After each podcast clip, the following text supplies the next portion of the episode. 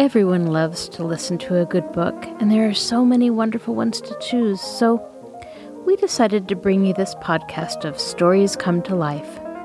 Each episode features a story from either classic or modern literature, especially chosen to be interesting and exciting to hear. So sit back, relax, and listen to this story come to life. Welcome to Stories Come to Life. I am your host, Catherine Lopez Luker.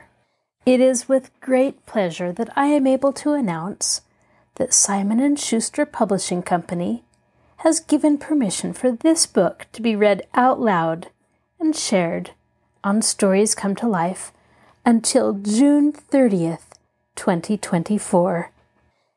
But of course, the episodes that fall under that special permission will all be taken down on that date, so listen now while they're available. Brave Nancy Drew has a plan to help Laura Pendleton.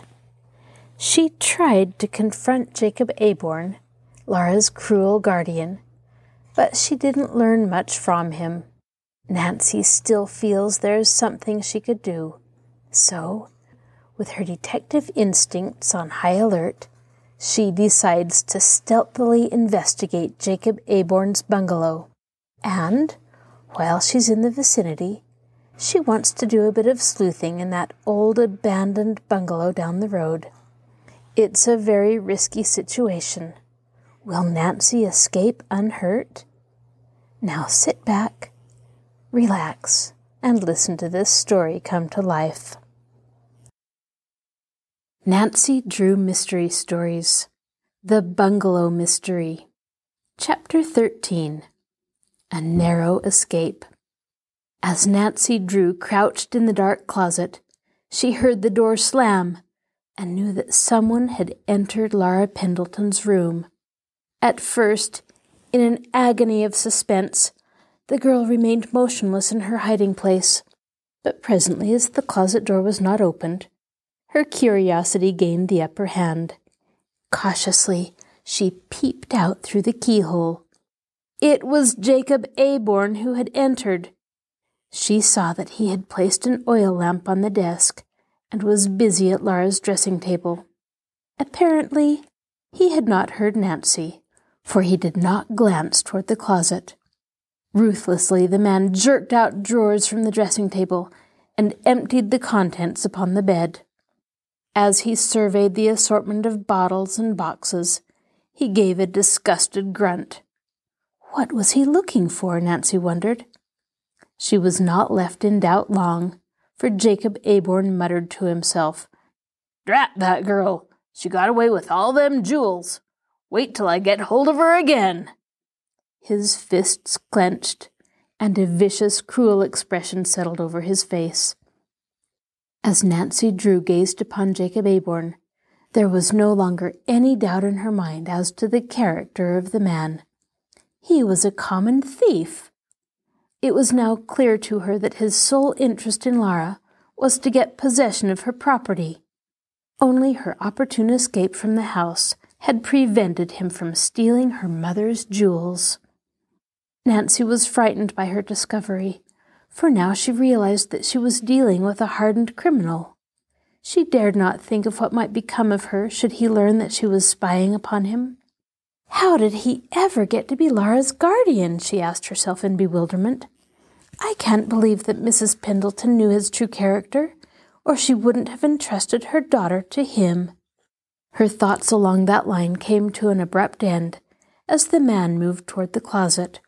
Fearfully, Nancy ducked down behind Laura's dresses again and prayed that she would not be discovered. The closet door was jerked violently open, and Jacob Aborn looked in. Nancy held her breath, each minute expecting to be dragged from her hiding place. The man gave the closet only a casual glance and then turned away. Bah! he muttered savagely. Nothing but clothing. A lot of good that'll do me. It's money I want. The man was about to close the closet door when he came to a sudden pause. Might be a good thing to look over some of these clothes, he murmured. She may have left something hidden there. Can't tell what girls are up to these days. Nancy's heart sank within her because she felt that if the man took down any of the dresses behind which she was hidden, she would surely be discovered. She hardly dared breathe as she wondered what would happen next. The man took down the first dress within reach and stepped out to examine it in the light. He found nothing in the garment and threw it rudely over a chair. Then he came back to the closet. As he reached in, Nancy felt that discovery was close at hand. She wondered whether she could dash past the man, down the stairs, and get out of the building before he could grab her. Before he could get hold of the next garment, an interruption occurred. There was a loud noise downstairs, which made both the man and Nancy start in surprise. What in thunder was that? muttered Jacob Aborn. He was evidently much disturbed, and, turning abruptly, he ran out into the hall. Then Nancy heard him going down the stairs. The girl thought of the window in the rose trellis. Could she make her escape that way during Aborn's absence? Before she could make up her mind, she heard the man returning.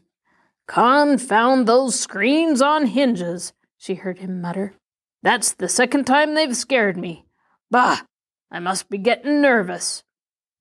The trip downstairs had evidently put Jacob Aborn in a worse humor than ever. He walked to the closet and surveyed the remaining dresses in disgust. Guess I won't bother with them, the girl heard him remark. Slamming the door, he turned and walked over to the desk. As Nancy again peered out through the keyhole, she felt a trifle weak from the fright she had experienced. That was a narrow escape, she told herself. I thought the jig was up. Unaware that he was being watched, Jacob Aborn began pawing over the papers which were in the desk. Picking up a package of letters, he scanned them hastily and contemptuously tossed them upon the floor. It was with difficulty that Nancy controlled her anger as she saw the man read Laura's private correspondence. She longed to fly out at him and accuse him face to face. However, she was far too wise to allow herself to be governed by a mad impulse. She must bide her time.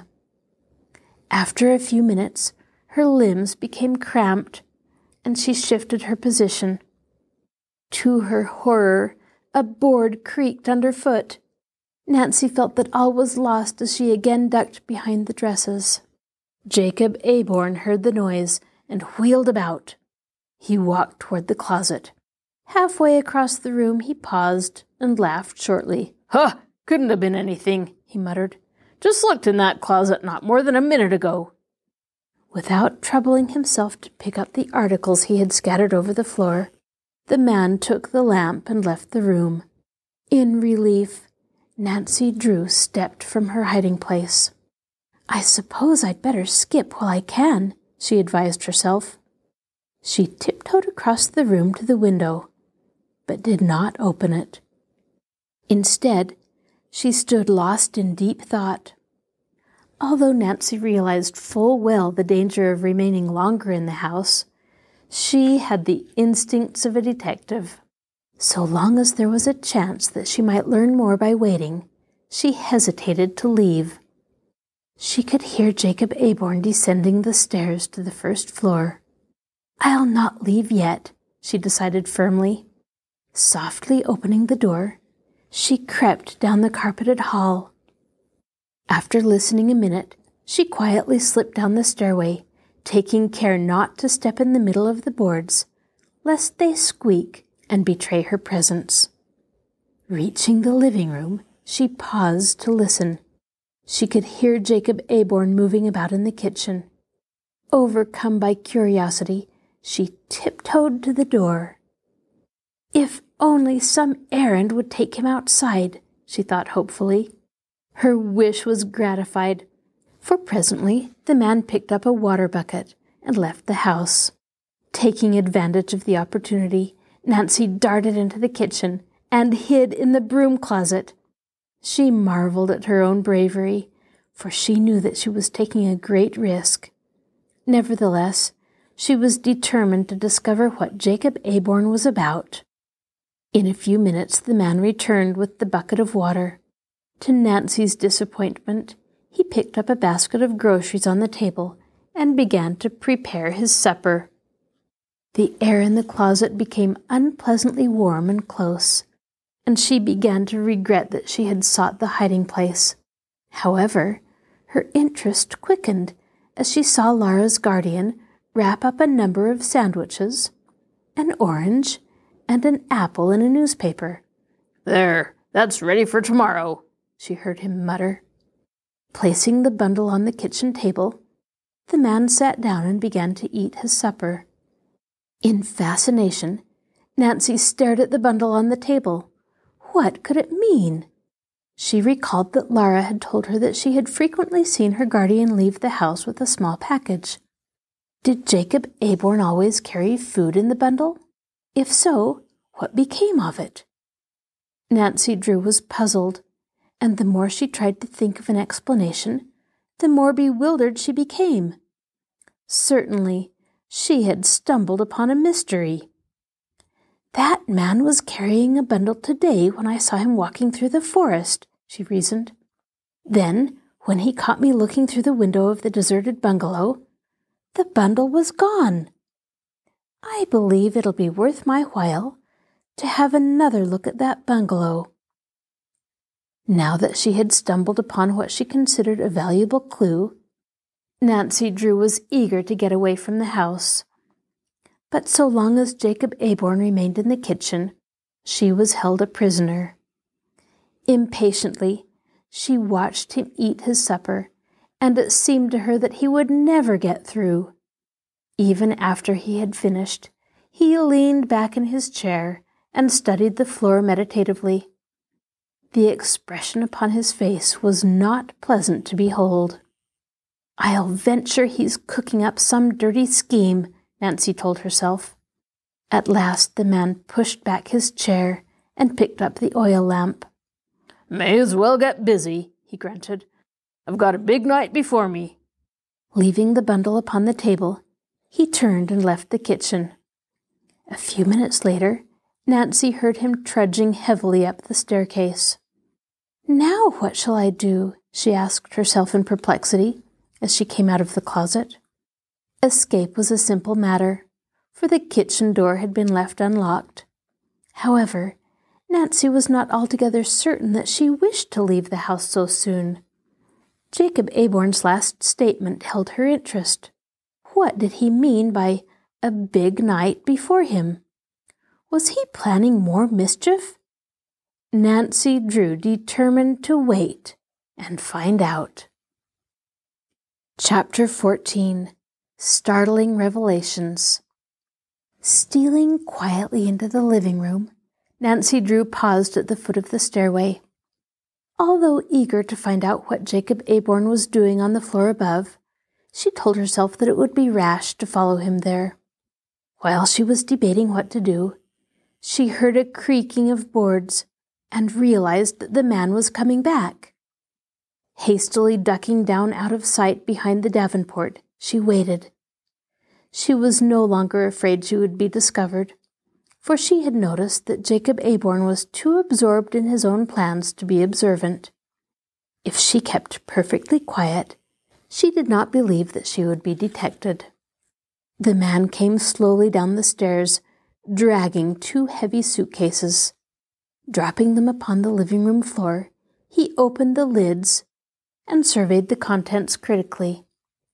His back was to the Davenport, and Nancy daringly peeped out. She saw that the suitcases were packed with wearing apparel. However, it was not the clothing, but rather a gruesome object on top of one of the bags that held her attention. Jacob Aborn carried a weapon, and a wicked looking one at that. Nancy Drew shuddered and almost regretted that she had not escaped when it was possible. Fastening down the covers of the luggage, Jacob Aborn locked the suitcases and strapped them. There, that job is done, he muttered when he had finished. Nothing like being prepared. They'll never catch Stumpy asleep. The name burned itself into Nancy Drew's brain. Stumpy? What could it mean? He had called himself by a name which was suggestive of the underworld. As Nancy stared at him, she became convinced that he was a professional crook. Laura was indeed under the control of a dangerous guardian. Her reflections were cut short when Jacob Aborn placed the suitcases against the wall and turned toward a small safe in one corner of the room. In amazement, Nancy watched him work at the dial. After he had made several unsuccessful attempts to open the door, it finally swung open. With a grunt of satisfaction, the man removed several packages of bank bills. His eyes became greedy and gloating as he gazed upon the money. Nancy had no way of telling the denomination of the bills, but she felt certain that Jacob Aborn held a small fortune in his hands. Where had he secured the money, and what did he mean to do with it? I may as well leave it here until tomorrow, the man grunted. He placed the neat packages of money back in the safe and, closing the heavy door, turned the dial. Then, with a tired yawn, he moved toward the staircase. Guess I'll turn in. Gotta be up early tomorrow. He climbed the stairs, carrying the light with him. Nancy heard him enter a bedroom and slam the door. Soon the house became quiet. Slipping noiselessly from her hiding place, Nancy Drew tiptoed toward the kitchen. Due to an oversight, the back door had been left unlocked and opened readily. With a sigh of relief that she had at last escaped unharmed from the house, Nancy stepped out into the night. It was very dark, for there was no moon. She crossed the clearing and rapidly set off through the forest, using her flashlight to guide her steps. Her adventures were beginning to tire her, and before she knew it, she took a wrong path and presently brought up in the midst of some bushes and rocks. My gracious, this isn't right, she told herself. Why, I really believe I've lost myself. She turned the flashlight downward and saw before her a spring of water. A tin cup was on a nearby rock.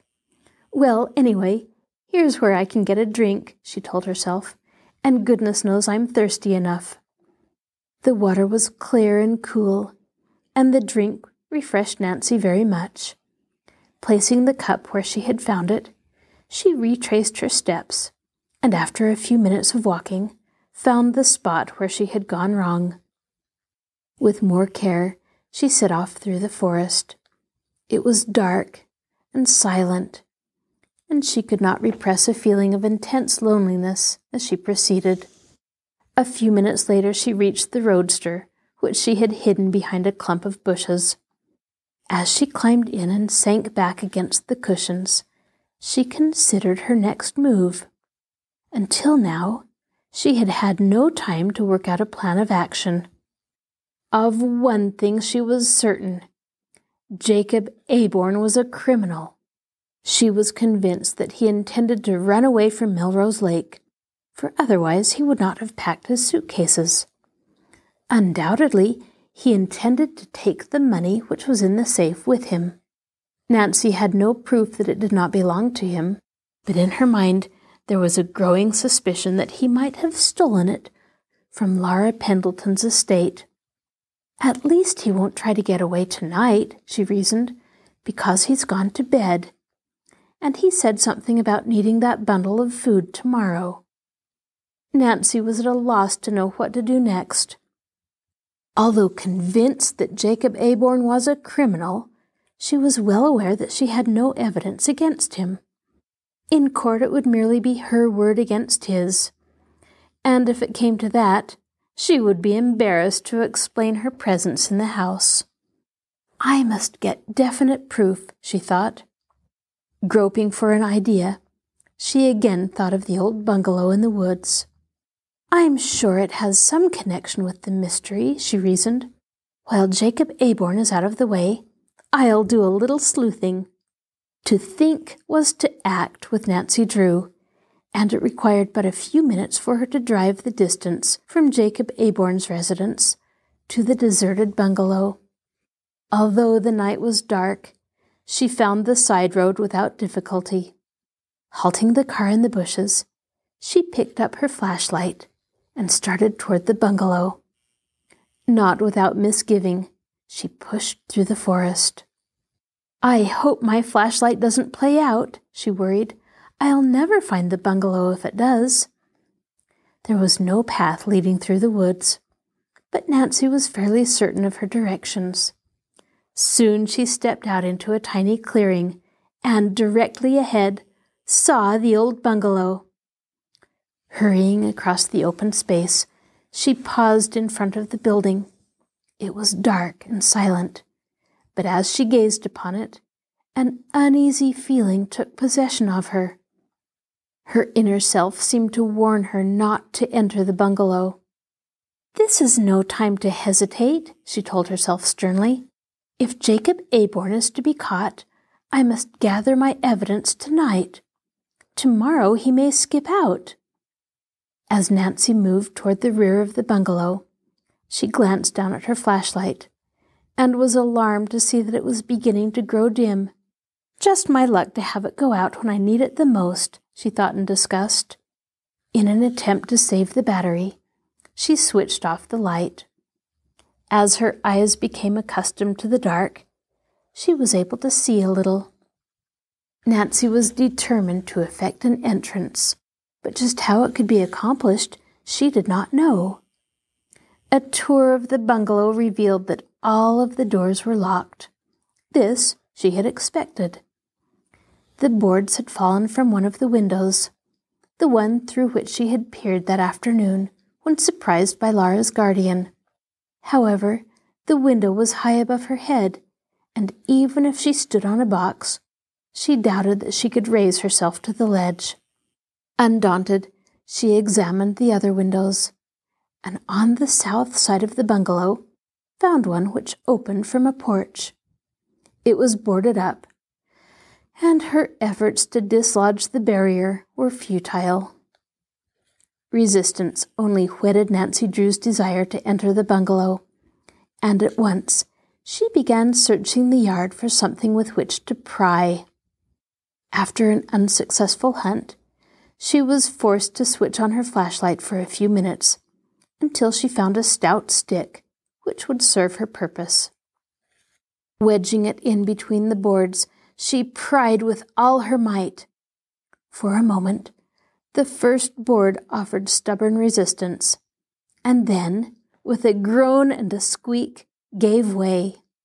The remaining boards were removed with less difficulty. To Nancy's joy, the window was unlocked. Pushing it up, she peered into the living room. It was dark, and she could see nothing. Well, here's for it, she decided fatalistically. Halfway through the window, she hesitated without knowing why she did it. Nervously, she glanced back over her shoulder.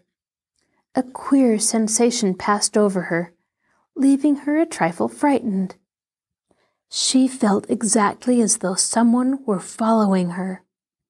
How silly, she scolded herself.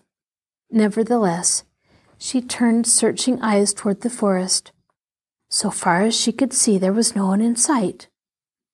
Nancy listened intently. All that she heard was the whispering of the wind in the maple trees. Nerves, she decided firmly. Jacob Aborn won't bother me tonight. He's probably asleep at this moment. She swung herself through the window and switched on her flashlight. She stood in the living room, or so she judged it to be, for it was bare of furniture. Nothing here, Nancy told herself. Hastily, she moved toward the next room. Her light was gradually growing dimmer, and she knew that she must work quickly unless she wished to be left in total darkness. She entered a smaller room. Flashing the beam of her light over the walls and floor, she was disappointed to find nothing of interest. Nancy was sorely perplexed. In visiting the deserted bungalow, She had played a hunch, and now it seemed that she had made a mistake. I haven't seen it all yet, she encouraged herself. Then her light revealed a small door, and she moved curiously over toward it. Halfway across the room, an unusual sound arrested her attention. Had she heard a board creak behind her? Or was it only imagination? After hesitating a second, Nancy Drew again started toward the door. As she reached out to grasp the knob, her body became tense. This time there was no mistake. She heard a peculiar sound which seemed to come from the floor. It sounded like a groan, was the thought which flashed through her mind. Was it possible that someone was imprisoned in the cellar? The fear that some person was in distress gave her the courage to open the door. As it swung back, she saw before her a long flight of stone stairs leading down into darkness. A gust of cold, musty air struck her in the face and momentarily repulsed her. Nancy glanced nervously at her flashlight. She told herself that the battery could not last much longer. Already the light was so dim that she could barely see the steps in front of her. Should she investigate the cellar? She had no idea what it might reveal, and the thought of being caught below without a light sent a cold shiver over her. Yet Nancy felt that she was about to stumble upon the real secret of the old bungalow, and the thrill of anticipated victory urged her forward. Cautiously, she descended the steps, one at a time. She came to a sharp turn and peered anxiously down into the black abyss. To her horror, she saw a man stretched out full length upon a bench directly below her. His face was turned upward, and Nancy caught a full glimpse of the countenance. It was Jacob Aborn. Chapter 15 a familiar face. For an instant, Nancy Drew was spellbound, her eyes dilated with fear. She stood like a stone image, gazing down into the face of Jacob Aborn. How had the rascal reached the bungalow ahead of her? What was he doing in the cellar?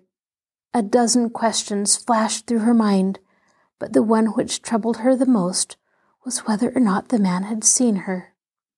As Nancy was held in a paralysis of fear, the light in her flashlight flickered again. Then it went out, leaving her in total darkness. Sheer panic took possession of Nancy. Turning, she gave a low cry and stumbled up the stairway. Jerking open the door at the top, she ran through the room. Her flight was abruptly checked as she crashed into a table. Reaching out to catch herself from falling, Nancy's hand touched an object. Eagerly she felt of it and discovered that it was a lantern. Snatching it up, she stumbled on. Coming to a door, she pulled it open. To her chagrin, she ran into a wall. She had entered a closet. Frantically, she rushed out again and found another door to the left. She made no mistake this time, and to her relief, found herself in the living room. In desperate haste, she reached the window and climbing through, leapt to the porch. Fully expecting to hear a shot behind her, she ran as fast as she could across the clearing to the forest. Breathless, she reached the shelter of the trees and paused to look back. To her astonishment, she was not being followed. Jacob Aborn was nowhere in sight. The old bungalow appeared as deserted and silent as before. That's queer, she told herself. Perhaps he didn't see me after all. A moment's serious consideration convinced her that this reasoning was not logical, for she had made a great deal of noise clattering up the steps. It was inconceivable that he had not heard her when she stumbled into the table, nearly overturning it. I don't believe I imagined it, she thought in perplexity. I'm sure it was Jacob Aborn I saw in that cellar. But how did he get here ahead of me? She gravely reflected for a minute. Laura's guardian had retired to his bedroom before she had slipped from the house. Presumably, she had left him sound asleep. How could he have dressed and reached the bungalow so quickly? I wonder if it could have been Jacob Aborn, she mused. After I left his house, I didn't waste a minute. I came directly here in the roadster. He couldn't have beaten me unless he flew. For several minutes, Nancy Drew stood in the shadows of the trees, watching the bungalow. After considerable time had elapsed, and still no one appeared, she began to grow curious as well as impatient. I know there was someone in that cellar, she assured herself, and I'd like to find out who it is.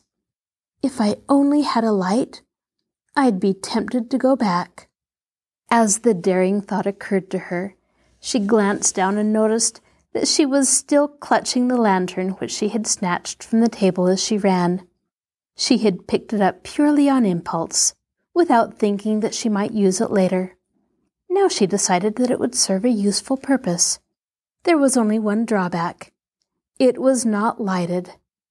A lot of good it will do me without a match, she murmured in disgust. As she stood staring gloomily at the lantern, she feared that she must admit defeat. Brave as she was, she hesitated to return to the bungalow without a light to guide her. If only she had brought an extra flashlight battery with her or her father's revolver.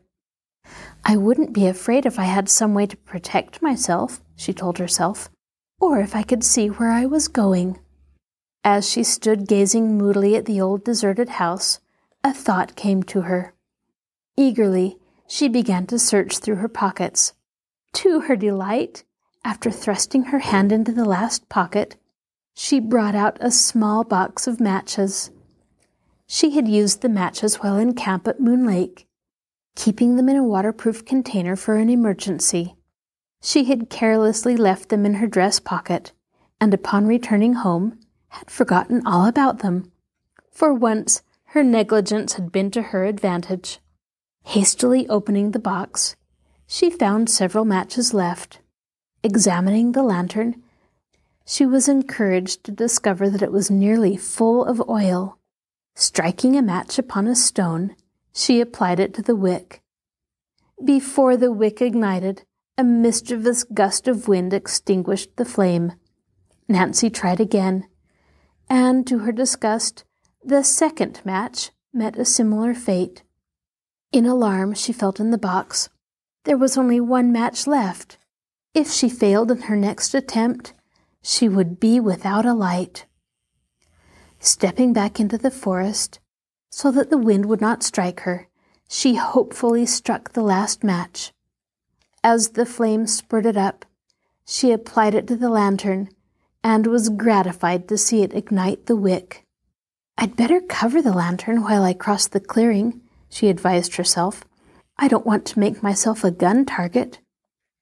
Stripping off her sweater, she wrapped it around the lantern and then set off toward the bungalow.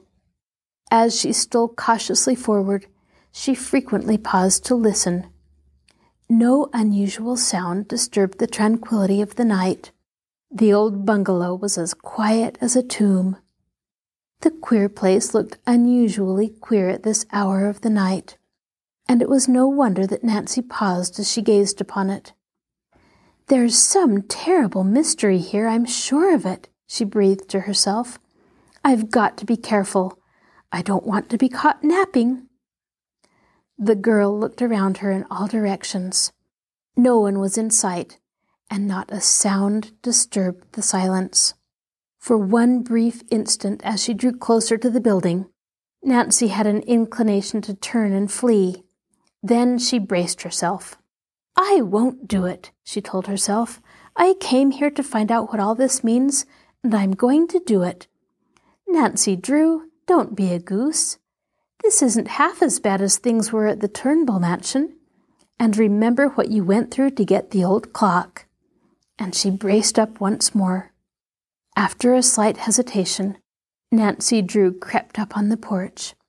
For the second time that evening, she experienced an uneasy sensation.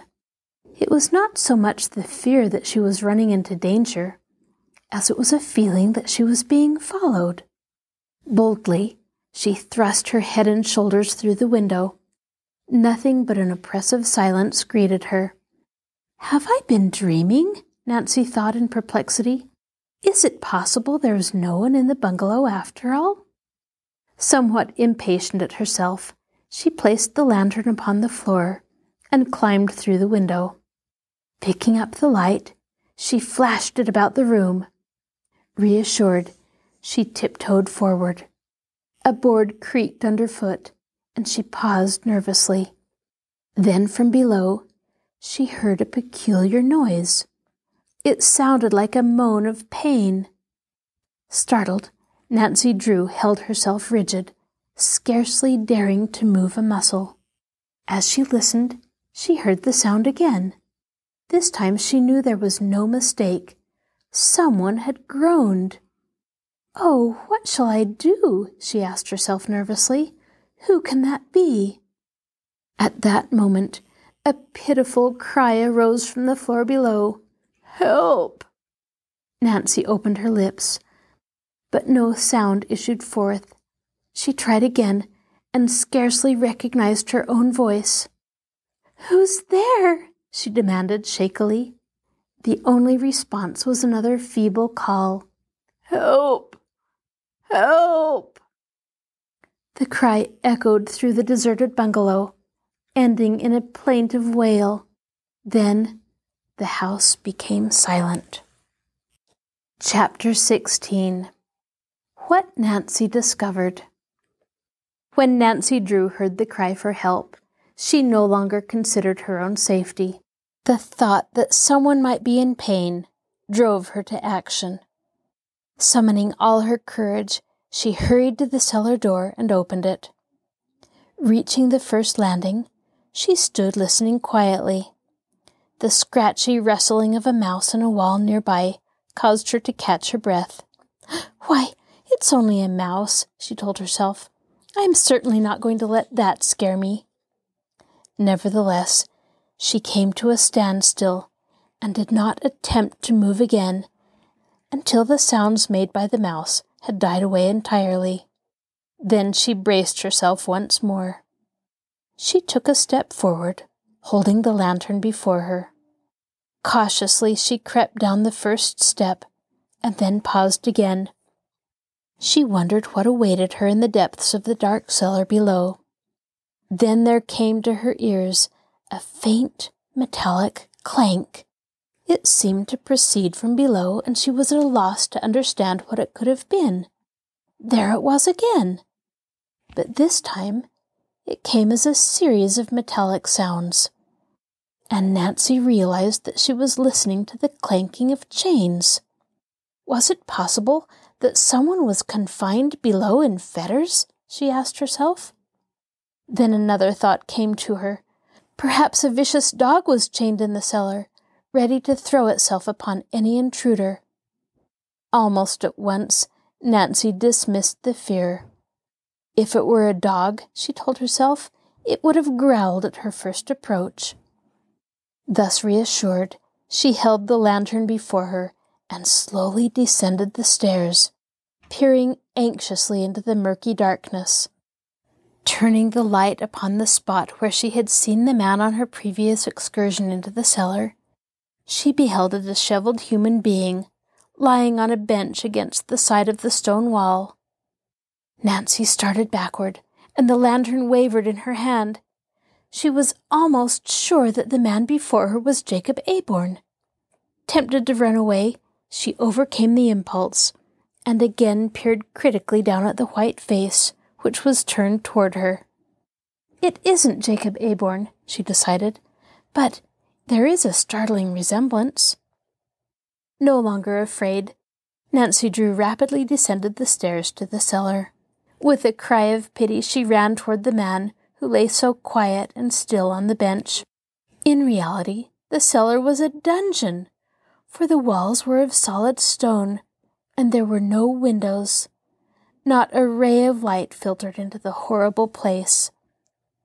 The room was damp and musty, and as she accidentally brushed against a wall, it felt clammy and cold to the touch. A heavy chain was fastened to the wall above the bench. To Nancy's horror, the end of the chain was attached to the prisoner in such a way that it allowed him some freedom of motion and yet held him a captive. Oh! Nancy cried as she gazed upon the imprisoned man. The prisoner did not stir. He lay perfectly still upon the bench.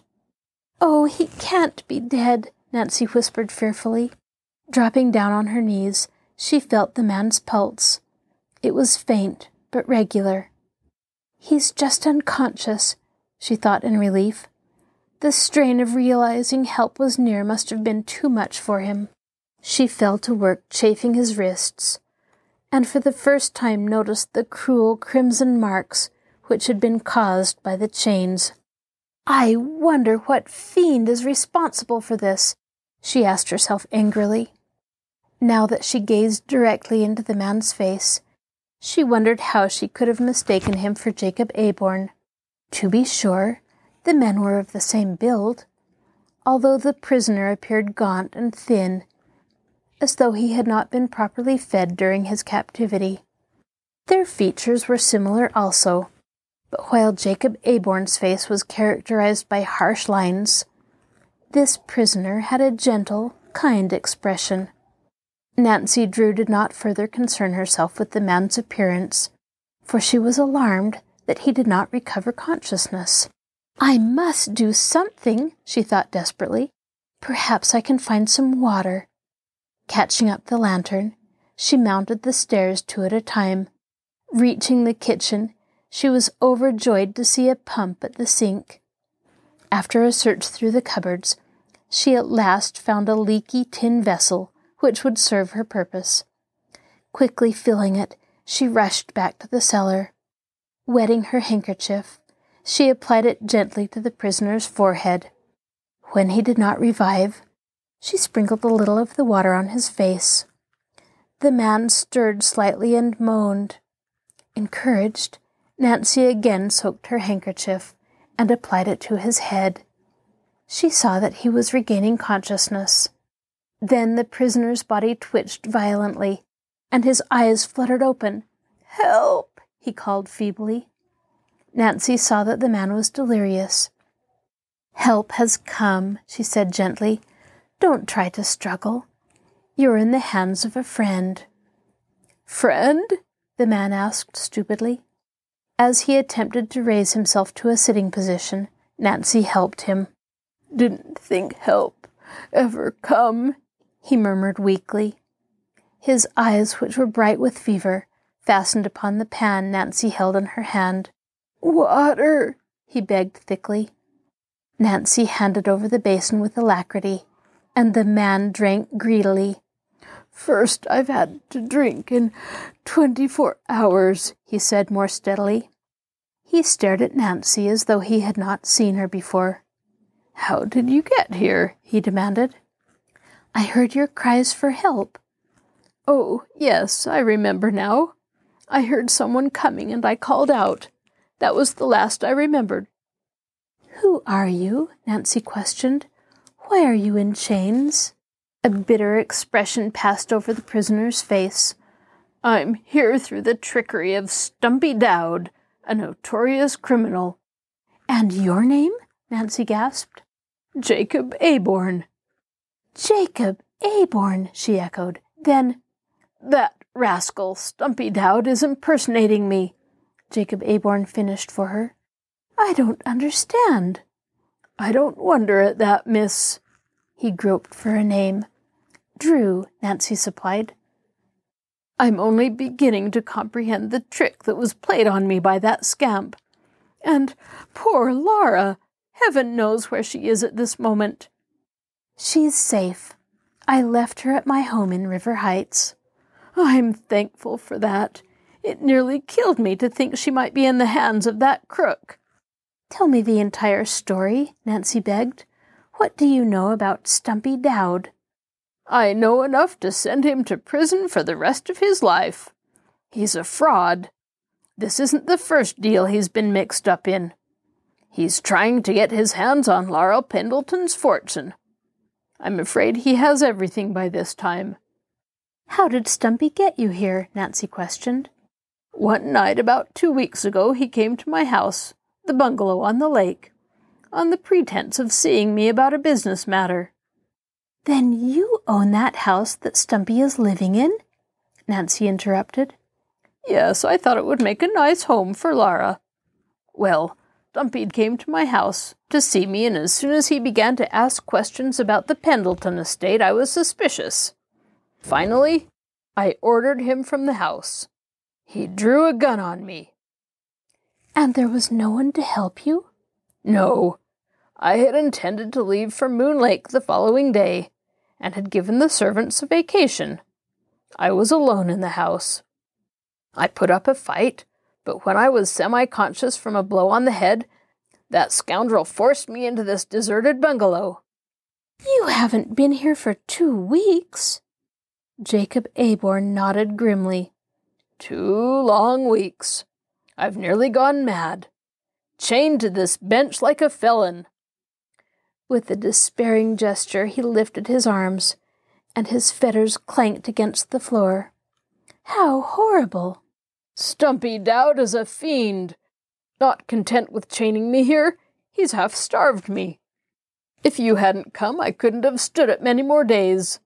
Only the thought of Laura has kept me alive. You say she's safe?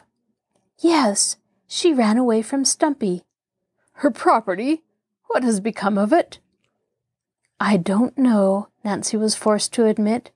She brought nothing with her except some of her mother's jewels. Then Stumpy Dowd must have his hand on every dollar of the fortune, the man groaned. A rich haul it'll make, too. Laura is wealthy? Yes. Her mother left her a sufficient fortune. I can't understand why Stumpy remained near here after he secured the property, Nancy commented. There are two reasons. First, nearly all of Laura's property was tied up in stocks and bonds gilt edged, of course. Stumpy was forced to impersonate me long enough to convert the securities into cash. At least that's what I suspect. Nancy nodded thoughtfully. And the second reason? I've led him to believe that he hasn't secured all of Laura's property. Stumpy is greedy, and it's his nature to get his hands on everything. He's tried to force me to tell what became of the remaining securities. You wouldn't tell? I couldn't if I'd wished. Then he has everything in his possession now, has he? Everything except the jewels. How can I ever face Laura again? Don't think about that, Nancy returned quickly. It wasn't your fault. Stumpy Dowd is a very clever crook, but he won't get away this time. Is he still at Melrose Lake? Jacob Aborn asked eagerly. If we could only capture him. Rest assured we will, but we must work quickly. I happen to know that he's planning his escape. I think he intends to get away tomorrow. He has Laura's money in the safe. Then, if we can set the police on him tonight, we'll save the fortune. Exactly. But first we must get away from here.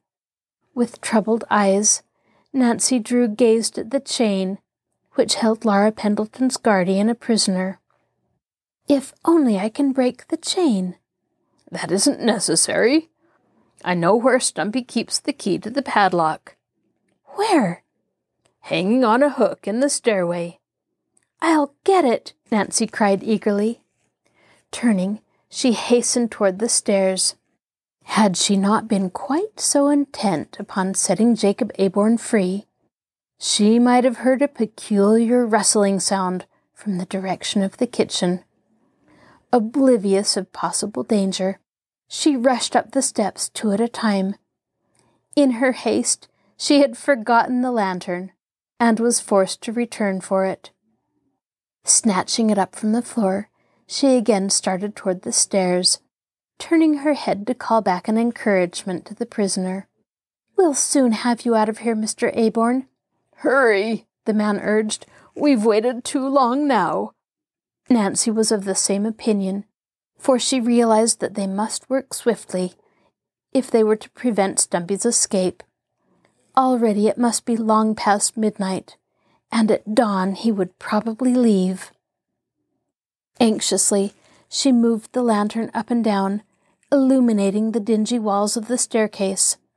Just above her head to the left, she saw the hook for which she was searching. The precious key dangled from it. Snatching it up, she turned and ran down the steps. You found it? Jacob Aborn demanded anxiously. Yes, here it is. Nancy held up the object. I'll have you free in another minute. Dropping down upon her knees before the bench, she began to work frantically at the padlock. Mr. Aborn watched her hopefully. So engrossed were they both that they failed to notice a dark figure creeping slowly down the staircase. Nearer and nearer he came, an ugly revolver gripped tightly in his right hand. Suddenly, Jacob Aborn glanced up, and a look of horror froze upon his face. Look out! he shouted. This is your host, Catherine Lopez Luker. Thank you for joining us for this episode of Stories Come to Life. Be sure to join us next time when we continue to listen to the Bungalow Mystery. You can find a link to our podcast on the Marshall Public Library webpage, www.marshallpl.org. I'll talk to you again soon.